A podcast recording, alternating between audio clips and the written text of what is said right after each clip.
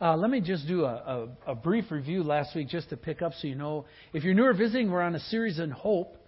And uh, never has hope been more critical, never has it been more needed uh, than right now. And so we're talking about the importance of hope because often we talk about faith or love or belief or all those other qualities, but we don't realize they're all anchored in hope. If you don't have hope, you really don't have anything to anchor your faith to.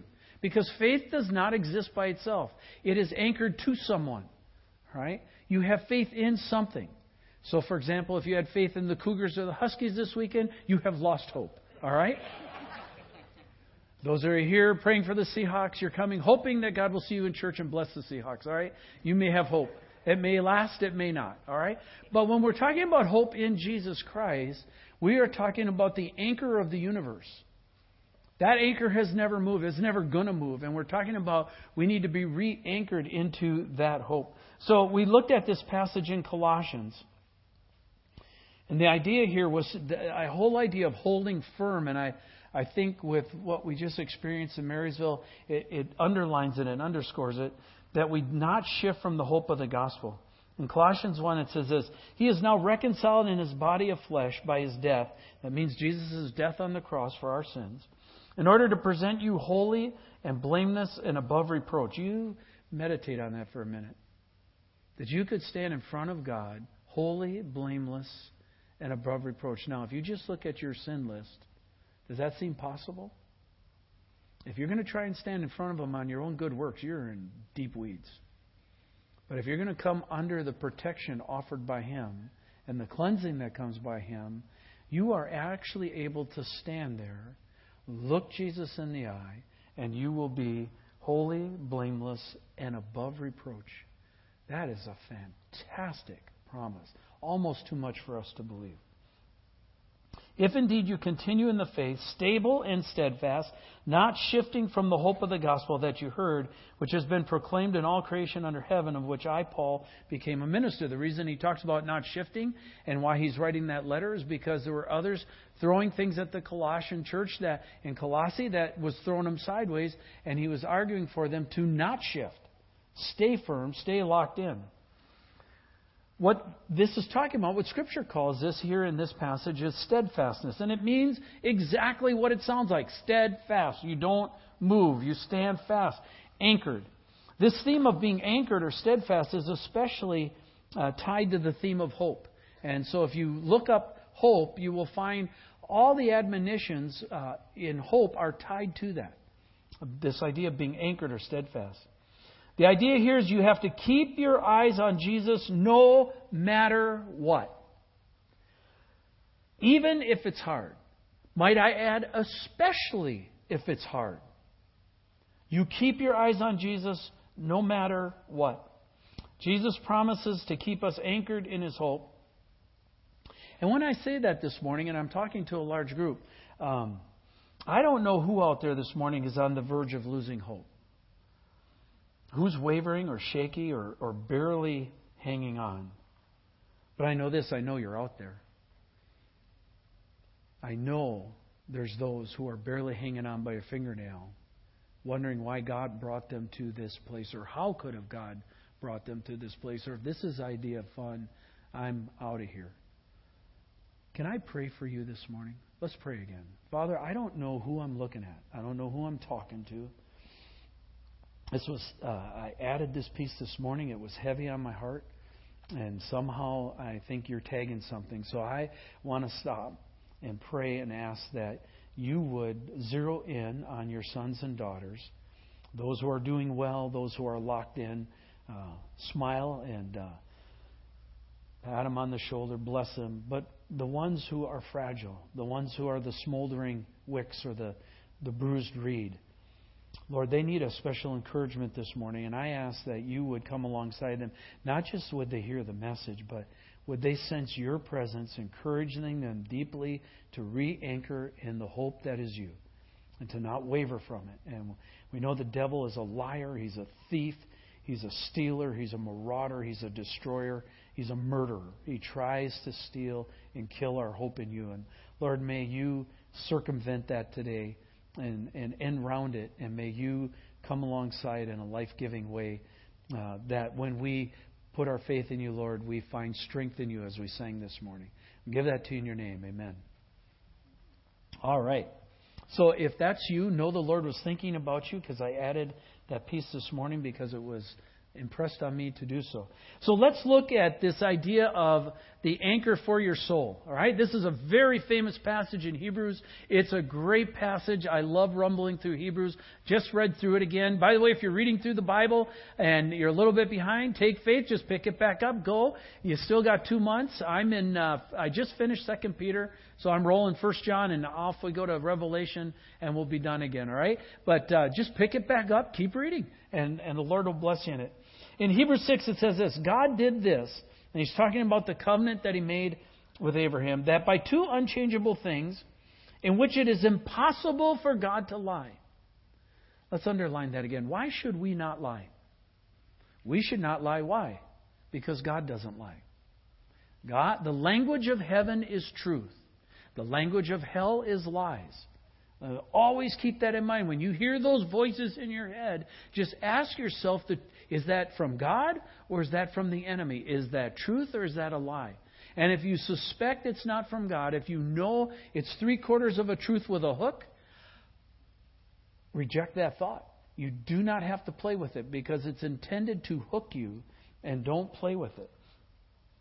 It's impossible for God to lie. We who have fled take hold of the hope set before us, may be greatly encouraged. We have this hope, and here's the phrase, as an anchor for our soul. The idea there is it locks us in, it locks us down. We can't be towed off, we can't be set adrift. It's an anchor for the soul, firm and secure. It enters the inner sanctuary behind the curtain where our forerunner, Jesus, has entered on our behalf. He has become the high priest forever in the order of Melchizedek. And what that's talking about is in the temple there were two courts the, the holies and then the holy of holies. And in the holies, a lot of stuff went on. A lot of people could rumble around. But in the Holy of Holies, only the high priest could go, and then only once a year, and then only with blood. And if he did it wrong, the legend is he would have a rope tied to his ankle because if he did it wrong and messed up and died, they could pull him out. Right? It was that kind of serious. Right? And and what it's saying is Jesus entered behind that veil. He was the one who was able to go in there. And what that is talking about is he goes into the inner sanctuary of our hearts as well. You know how we veil? Right? We got an outer court and we let everybody else see our outer court. It says here Jesus walks through the inner court of your heart. He walks in and says, I'm going to be the anchor for you. So when you dig into this a little bit, it says, notice there, it says, God did this, that, by two unchangeable things in which it is impossible for God to lie. What are the two things that we're talking here? And we're distilling this down. You'd have to read Genesis and the story of Abraham, and you'd have to read all of Hebrews, but let me just give you the nugget and you can go look for yourselves later. But when he was talking to Abraham, the two unchangeable things that he did for Abraham is number one, God is the giver of the promise. And number two, God is the guarantor of the promise. Okay? Those are the two unchangeable things. Number one, God said, I promise you. And then number two, He says, I guarantee it. Kind of like Les Schwab. All right? Come on, that was funny. You guys. Gee whiz. My best stuff. Clunk. All right. If you look in the Expositor's Bible commentary, uh, they say this is very important because God swore an oath, and when we look at it, you'll understand why. It says, When God made a promise to Abraham, since he had no one greater by whom to swear, if you just look in Hebrews up a little bit, it says he swore by himself, saying, Surely I will bless you and multiply you. And thus Abraham, having patiently waited, obtained the promise. Now there's, there's the catch, isn't it? Patiently waited. Don't you love that phrase? Yeah, that's that thing called patience, waiting for God's will. And our question is always, well, how long do I have to wait? Right? And in this, what they're saying is that, you know, the question is, why did Abraham have to patiently wait? Because the answer is God had no intention of immediately filling it. And because he knew he had no intention of immediately filling it, he said, I make you a promise and I guarantee it. And therefore, Abraham, it says of Abraham, he believed on God and it was counted to him as what? Righteousness. Now, he still had to wait. Just because he believed didn't mean he, he didn't have to wait. He still had to wait. he had to wait 25 years before God fulfilled what he was going to fulfill. Uh, if he, God was going to do it instantly, he wouldn't have had to made an oath. He'd have just said, "Hey, here's your son. You're happy." Right? But Abraham had to wait. And thus it says, from the first, Abraham, this is out of the Expositor's Bible commentary, I want to give him credit for it. Thus it says, from the first, Abraham was faith with the prospect of waiting in hope and faith. It goes on to say that Abraham is the supreme example of one who continued to trust God and obey Him even though the circumstances were adverse and gave little support to faith. Now, we can read that stuff when we walk through it and we go, oh, yeah, well, it's fine. But we all know Abraham was going to do it right anyways, so that's how it works in the Bible. But put yourself back in his, his condition again and look at the age of Abraham and look at the age of uh, Sarah, and you start to realize it was long gone and gone for good. All right? That, their bodies were no more in shape to make a baby than the man on the moon. It was overdone dust. All right? And yet it says he believed the promise that God gave. And here's the great part for us Did Abraham do that perfectly? Did Sarah do it perfectly? No. Right? There's this uh, problem of Ishmael showing up. But I think what's incredibly encouraging is that they didn't waver in the, what it's talking about here and that it, they went on, and thus, uh, confident of God's promise, he, Abraham, waited for what he's going to promise. Have, have you ever had to wait?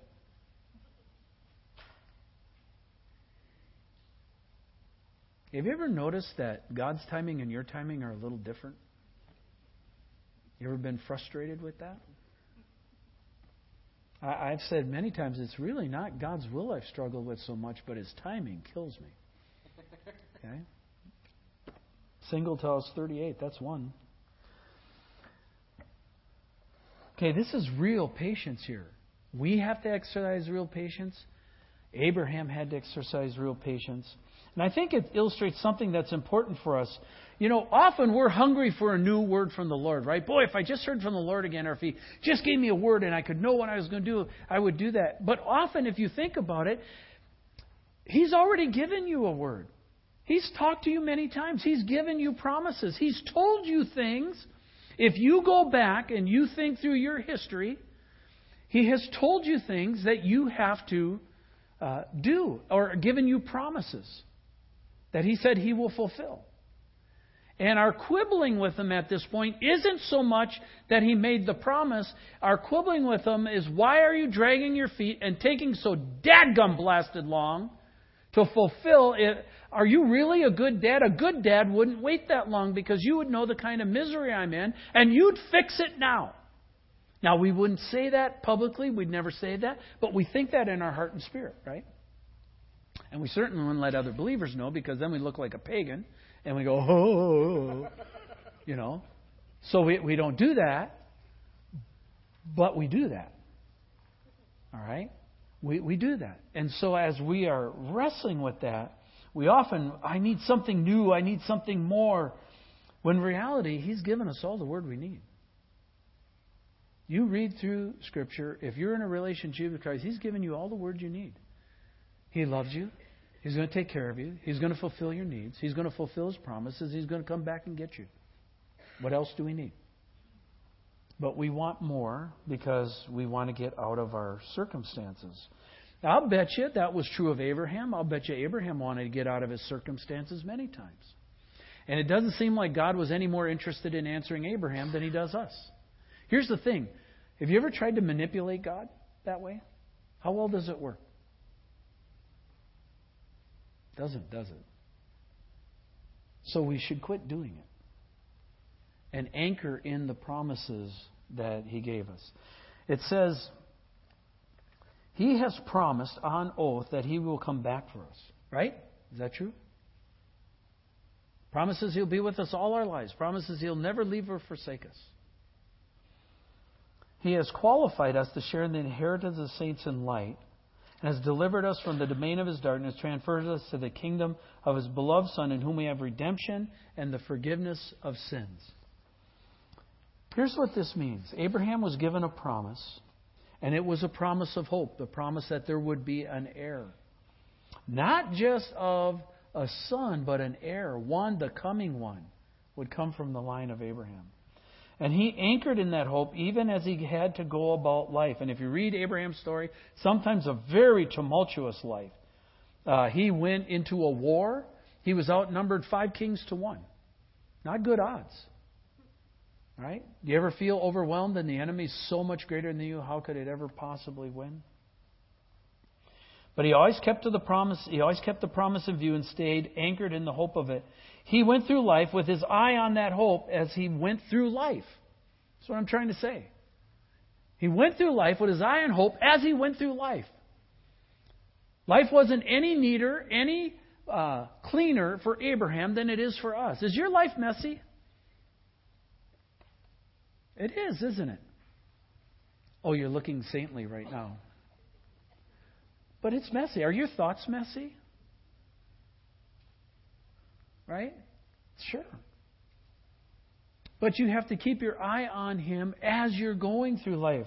You don't get out of life to keep your eye on Him. You keep your eye on Him as you're going through life. And so the idea, gee, if my life was just nice and perfect and clean and neat and, and tidy, then I could keep my eye on Jesus. We've totally missed the boat. That isn't why He gave us hope. He gave us hope as you go through life. That is a category called the fall. You've got to have a category for the fall. Marysville illustrates that all too sadly. There's a wickedness, there's a force, there's a brokenness among us that is hard to fathom. And you keep your eye on Him in the midst of that. He doesn't take you out of that to do that. The writers of Hebrews is using um, Abraham as an illustration because Abraham, like I said, we don't go through life any differently than anybody else does. We just go through life with a different hope than anybody else has. Did you hear what I said? We don't go through life any differently than anybody else has. Because you're a believer in Jesus doesn't mean you have a charmed life and everything goes well. Sometimes it goes worse. We don't go through any different than anybody else does, but we go through life with a different hope than anybody else has. There is someone walking with me. There's someone watching. There's somebody observing. There's somebody my response matters to. And in that hope, I can walk through these difficulties. Abraham's an illustration of how we're supposed to hang on to the hope that we have and not let go of it, even if things are difficult. The Hebrew church uh, had suffered. Uh, that's why Paul was writing this to them. They had suffered, and now they were going through round two. All right, so they had endured a, a, season of persecution. It had gotten okay, and now persecution had kicked up again. They had weathered the first persecution pretty well. But the second one, they were losing gas and, and fading. And so they were starting to get shaky, and their grip on hope was slipping. And the writer asked them to recall the former days when they faced hard, a hard struggle with sufferings. NIV says, Remember those earlier days after you had received the light when you stood your ground in a great contest in the face of suffering. A great contest in the face of suffering. And this brings us to our main point today. I did all that just to get to this. now, here's the thing, all right? Let me be really honest. I think you know. It's not a popular point. This is not something you hear talked about often in pulpits today. It's it's definitely not seeker friendly. Okay, um, this is not um, a popular theme, and yet if you look at the New Testament, it's one of the main currents through all of Scripture. As you study hope, if you go and take a concordance and just look up all the verses on hope, and look where they are and look where they're attached to, what you're going to find is all of the promises of hope are wrapped around this theme. Okay? Every single one of them. What am I talking about? And the, what I'm talking about is the idea that hope is tied to affliction and suffering. That all the passages in the New Testament are tied when you look hope, or except the ones that say, "Well, I hope to see you soon." All right, take those out. But all the ones that talk about hope in Christ or being anchored, all that stuff, it's all tied around this theme of affliction and suffering. Hope walks with and through suffering and affliction, it doesn't bypass it. Remember in Psalm 23, what does it say? Yea, though I walk through the valley, King James here. Yea, though I walk through the valley of the shadow of death, what? I will fear no evil. Does it say that God pulls you out of the shadow of the valley of death? No, it says, as I walk through the valley of the shadow of death. Folks, life on this planet is the shadow of death. And hope does not pull us out of it. Hope walks with us through it. That's what, if you get one point from me, it walks with you as you go through your trough. It walks with you as you go through your difficulties. It walks with you as you suffer. It walks with you as you have affliction. And that is what you take great joy in. Not that you're going through suffering or affliction, that there's someone walking with you as you go through it. Uh, let's look at this. Um, look at Hebrews 10. If you got your Bibles, uh, uh, look at Hebrews 10. And it says, it says this. Uh, was starting with verse 32, if you're looking along. It says, But recall the former days when, after you were enlightened, you endured a hard struggle with sufferings, sometimes being publicly exposed to reproach and affliction, and sometimes being partners with those who were treated such. For you had compassion on those in prison, and you joyfully accepted the plundering of your property. A, word we'd understand better is the confiscation. They took your home, they took your cars, they took your stuff. Right? It said that you joyfully accepted the plundering of your property, since you knew that you yourselves had a better possession and an abiding one. Therefore, do not throw away your confidence, which has a great reward, for you have need of endurance, so that when you have done the will of God, you may receive what is promised. He's saying, hey, go back to when you first started in the Christian life. Remember what you went through. Remember what God did. Remember what took place. Remember how you faced that pressure. Don't shift from that. Do the same thing again.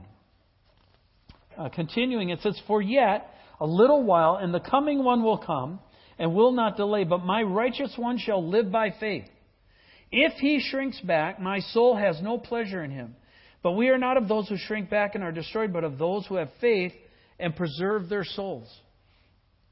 Almost all the passages of hope are wrapped in and around and with suffering and affliction.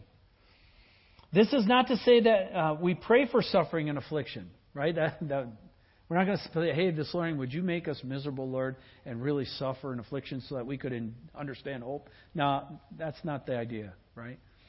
Um, but rather, we're encouraged to hang on to our hope in spite of suffering and affliction because the assumption in Scripture is that if we live in this life, we're going to experience it. Any of you not experience suffering or affliction? Anybody here this morning can raise their hand and said, "Hey, it's been a piece, a cakewalk. I have glided through life." No, not even a child can say that, right? All of us know what it's, it's like. And notice in this passage, it talks about the whole issue of shrinking back. I've watched for years, and it's astonishing to me, and I still don't have it figured out how an event will happen and you watch that event, and for some people, it pushes them towards God, and for other people, it pushes them away. I have been absolutely mystified. Uh, simple little things that, in my mind, aren't even that big of a deal um, kick people in reverse, and they just walk backwards from Jesus and away from Him. And huge catastrophe things, catastrophic kind of things. And I watch somebody lean in, and I'm like, wow, what makes the difference? But the thought or the principle here is this. When we face suffering or affliction, we have to learn the skill to lean into faith and lean be, and, and faith then leans into hope. We have to lean towards God, not away from Him. Uh, you maybe can think of times in your life right now when you should have leaned in and you leaned away. And you can probably think of times when you were threatened or tempted to lean away and you leaned in. You actually surprised yourself. Wow, how did I do that? Right? This whole idea, as life gets tough, we have to learn how to lean in. Now, here's my take on this.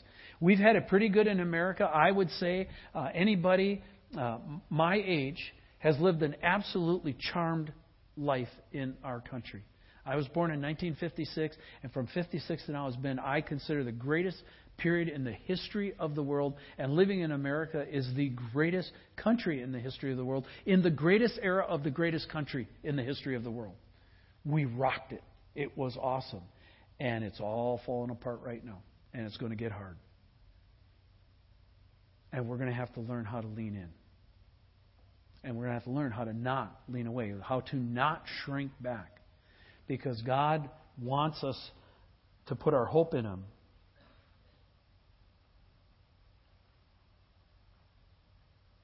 Let me ask you a question. Do you believe what I just told you is true? Or are those just preacher words, pastor words?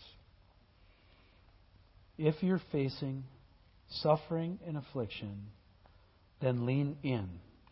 Don't shrink back.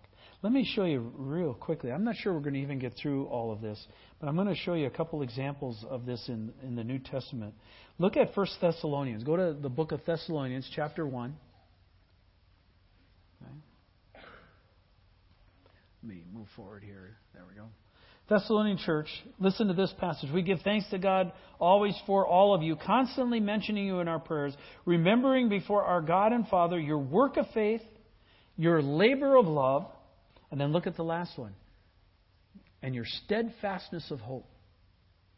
Paul says, We watched three things. We watched your faith, we watched your labor of love because you love Christ, but we also watched your steadfastness of hope in our Lord Jesus Christ. For we know, brothers, loved by God, that He has chosen you because our gospel came to you not only in word, but also in power and in the Holy Spirit with full conviction. And you know what kind of men we proved to be among you for your sake. And you became imitators of us and of the Lord, for you received the word in much affliction, for the joy of the holy um, affliction with the joy of the Holy Spirit, so that you became an example to all the believers of Macedonia and Achaia. For not only has the word of the Lord sounded forth from you in Macedonia and Achaia, but your faith in God has gone forth everywhere, so that you need not say anything.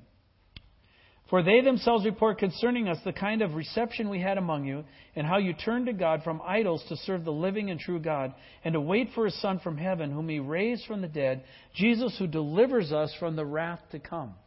Now, let me put the Thessalonian church in context for you, from Paul's perspective.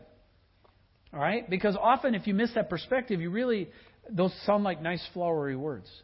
Oh, that's cute. Nice of Paul to pen that. Very poetic. Um, look at um, a, a, couple uh, statements here.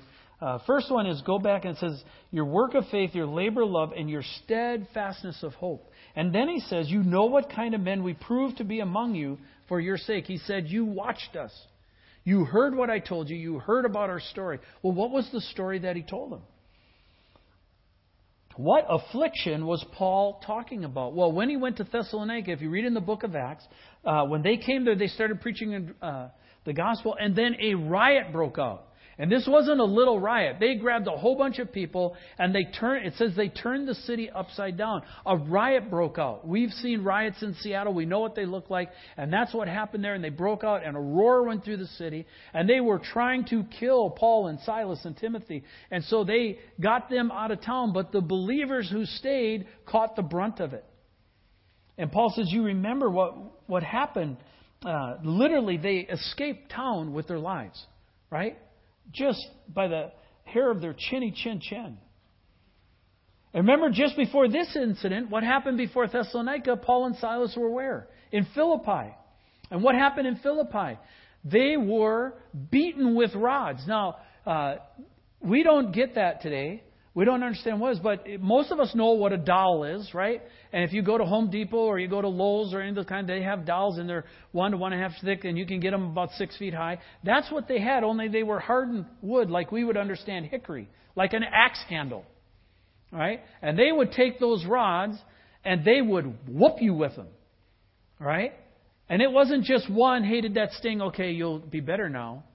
They beat you to a pulp with those things. So, so it says Paul and Silas were sitting in prison, beaten to a pulp, and what were they doing?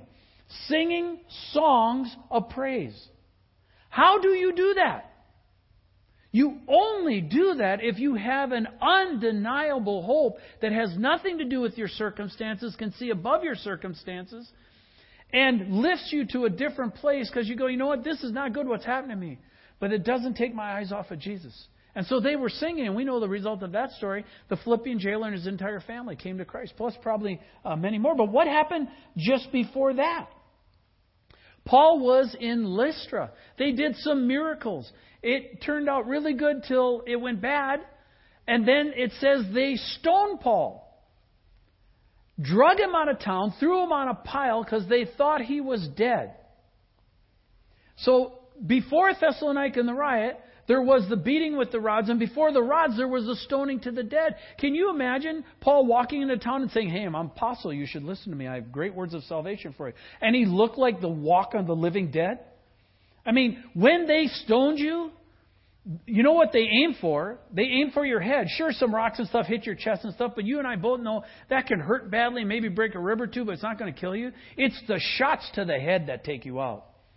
The rocks hit, knock your teeth out, they bust your lips, they break your nose, they punch your eye, they gouge your, I mean, your, your skull, they crack it open. So when they threw him on that pile and they thought he was dead, more than likely he probably was.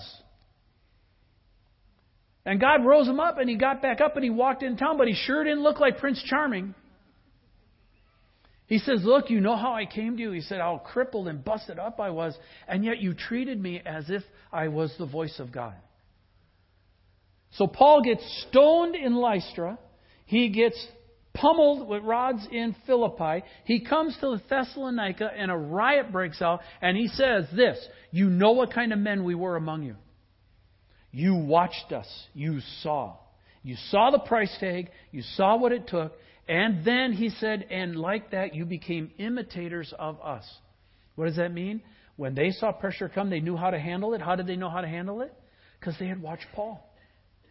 They had watched Paul, they knew how to keep their hope on Jesus. Paul was very good at doing that. Let's talk about suffering for a moment. You know, if you go to uh, 2 Corinthians chapter 11, and I, I know I'm throwing a lot of scripture at you, but you're college educated, so you can handle it. All right? Second Corinthians, you read this list. Read this list once. Paul's talking about what it cost him. Jesus told him when he got saved. Remember Ananias? And Ananias said, Lord, this man has killed many of your people. He's persecuted the church. And God said, He is my chosen servant, and I'm going to teach him what it is to suffer for my gospel. Paul writes this list. He says, Five times I received at the hands of the Jews 40 lashes less one. That's 39. For those of you who are mathematicians, that's 195 lashes. Five whippings. Right? Now, they weren't simultaneous, so he'd get whipped in one place, he'd go, he'd heal up. You ever have a place where you got a scar or a cut and then it got re ripped open? How'd that feel? Can you imagine your back being filleted open and then it starts to heal and several months later it gets filleted open again? And what would that look like if that happened five times. You ever thought physically what Paul looked like? He was not a beautiful human being. He was one mass of welts and scars and bruises and wounds walking around. Matter of fact, how he kept going, I have no idea. It says, Five times I received 39 lashes. Three times I was beaten with rods. So Philippi is one of them. There were two other times that he got beaten with rods to within an inch of his life. He says, Once I was stoned, that's Lystra. We just talked about it. Three times I was shipwrecked. A night and a day I was adrift at sea. On frequent journeys and dangers from rivers, flooded rivers, danger from robbers, dangers from my own people. He's talking about the Jews and how they were constantly hounding him and trying to kill him. They chased him all across the Mediterranean, the known world, trying to kill Paul. You can imagine the pressure and anxiety that came with that. Danger from the Gentiles. They weren't exactly friendly all the time. Danger in the city. Danger in the wilderness. Danger at sea. Danger from false brothers. He had to contend with those who were giving a different gospel. In toil, in hardship, through many a sleepless night, in hunger and thirst, often without food, in cold and exposure. Those of us in the Northwest know how that can happen and apart from the other things, there's the daily pressure on me of my anxiety for all the other churches. Who is weak and I'm not weak? Who is made to fall and I'm not indignant? when he says, So you know what kind of men we prove to be among you, he's saying our witness was self evident. And then he says, And you became imitators of, and Lord, you received the word. How did they receive the word? In much affliction. It wasn't easy. It was very difficult. They received it in a bunch of affliction. But he says, with the joy of the Holy Spirit, that Jesus became an example to all believers. You know, in 2 Corinthians, Paul, most uh, theologians believe Paul was clinically depressed. Those of you who suffer with depression, you got a fellow traveler. Paul knew what it was like to fight that. Then, can you imagine the weight of the anxiety of the churches? They were just little sparks hoping to keep them alive. And yet, there's nobody who wrote more about joy, and there's nobody who wrote more about hope than Paul. He captured something, he saw something that I think is very, very important for us. We've run out of time this morning. We're going to continue this next week. But I want you to think about if you think you've had it hard, and you probably have, but you have not had it like Paul. I don't know any of us who've been whipped for our faith. I don't know any of us who've beaten rods for our faith. Um, I know some of us who've been shipwrecked, but it was our own darn fault. All right? But I also don't know any of us who haven't suffered or who aren't facing affliction. And in that, the Bible says, hope walks with you through your affliction but like Abraham, you have to stay locked to the promises of God. God has promised you, He will see you. And if God has given you a promise, do not say in your heart, I guess that's not true anymore. You ever said that? Do not say that. Let me be your pastor. Knock that off. That is idolatry. That is disobedience. That is a lack of faith. You are shrinking back, and when you do that, God takes no pleasure in you. You ever have your mom or dad not happy with you? Okay, when you do that, God's not happy with you. Lean in. How would you have to lean into that this week? I don't know, but I know God knows. And I know He knows His conversation with you, and I know you know your conversation with Him. Where do you have to lean in to the hope that Jesus offers this week. Let's pray. Father, we uh, have a lot more to cover, and it'll have to roll out next week. But uh, there's probably a nugget in here for everybody sitting in this room. And I don't know exactly where the nugget is, but I know this is a universal theme. I know this hits very close to where we live. I know a lot of us have anger towards you and woundedness because we don't think you've come through for us. I know a lot of us suffer with impatience. I know a lot of us wrestle with depression. I know a lot of us wrestle with our life circumstances and we're, we're um, stalled because our dreams, quote unquote, have not come true. And Lord, too often we get hooked on our dreams or our legacy or our stuff instead of what you promised us.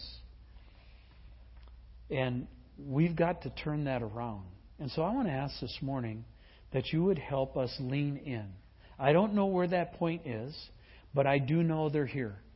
I can sen- I can feel it in the room. I know. So Lord, I ask that that place you would show us as your children where to lean in and not to shrink back, where to re-engage with you in this issue of hope. And we ask that you would have a great week as our dad talking to us about that. And we give that to you in your name. Amen. Guys, go ahead and stand up with me as we sing this last song.